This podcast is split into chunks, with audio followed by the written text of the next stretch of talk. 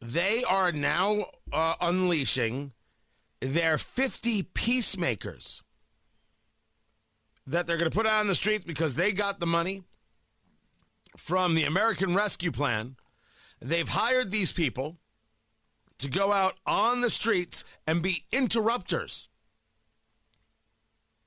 Now, according to the Office of Public Health and Safety, they've completed over 600 interruptions.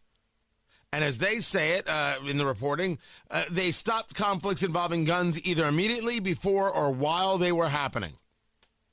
You mean we have these people who are just walking the street who stopped somebody with a gun while they were in the middle of trying to shoot somebody else?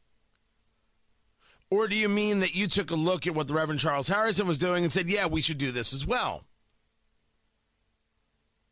My argument is that this administration has no plan. They, there's a total lack of caring from the leadership of Indianapolis, and that one holds true. But if something works, I'll talk about it working because what I don't win anything by not talking about it. I want things to work. I want a better city. It's all I've ever wanted. And if the pseudo intellectual set of Indianapolis would figure out how to talk to me about these things, they'd be better off. Instead, they want to make it partisan and hateful and, and just rank, and well, that's on them. They just think I'm somehow supposed to bend and yield, and I won't. I've got a cohesive argument going. I'm engaged in a serious conversation, and the rest of the media of Indianapolis is twiddling their thumbs or they've got them shoved somewhere, thinking everything is fine. You know, it's like the meme, uh, uh, drinking the coffee and fire all around, and, you know, everything's burning. You're like, this is fine. This is just fine. It's not just fine. The peacemakers funded through the American Rescue Plan they average in salary from 51800 a year to 58800 a year.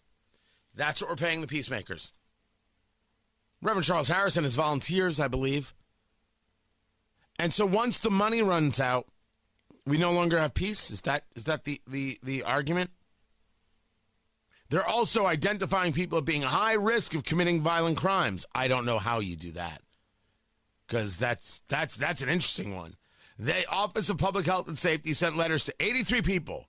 Another 61 received a personal visit, and 42 refer, re, were referred to services at community based organizations for job training, education, or mental health assistance. First, that should be everybody in Indianapolis. Secondly, 61 received a personal visit. What does that look like? What does a personal visit look like? And was anybody in that visit, visit from the governmental side accompanied with a gun? I, I just want to know. I just want to know how this was was was gone about. Now, uh, Rick Snyder, who is the president of the Indianapolis Fraternal Order of Police, is taking a look at the money being spent and saying, uh, take a look at this as an upside down funnel. We're dumping all these resources into the top end, but because we have a prosecutor that is soft on crime, you are seeing all this flow at the bottom end everywhere, and you cannot keep up with the flow. Meaning, something that we've discussed here. Does any of this matter if we have a prosecutor who isn't willing to prosecute? That's what makes the Marion County prosecutors race so interesting. I think this is going to be a big race because I think it's going to be an ideological race.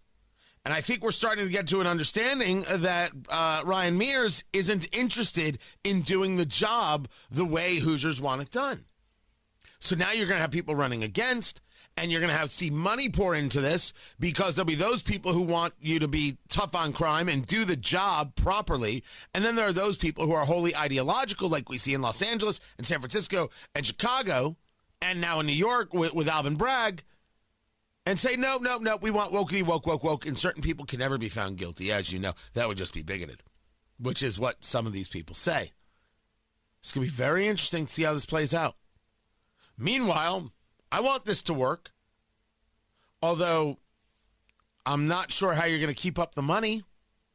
And I'm not quite sure what the difference is between these peacemakers and police. And isn't this a conversation maybe how your police plan isn't working if you need other people acting in this plan? Maybe you just needed to hire more cops with a certain level of training. And what training do these interrupters have? I've got questions. That's all. I want it to work. I want a safer city. Matt Bear has traffic.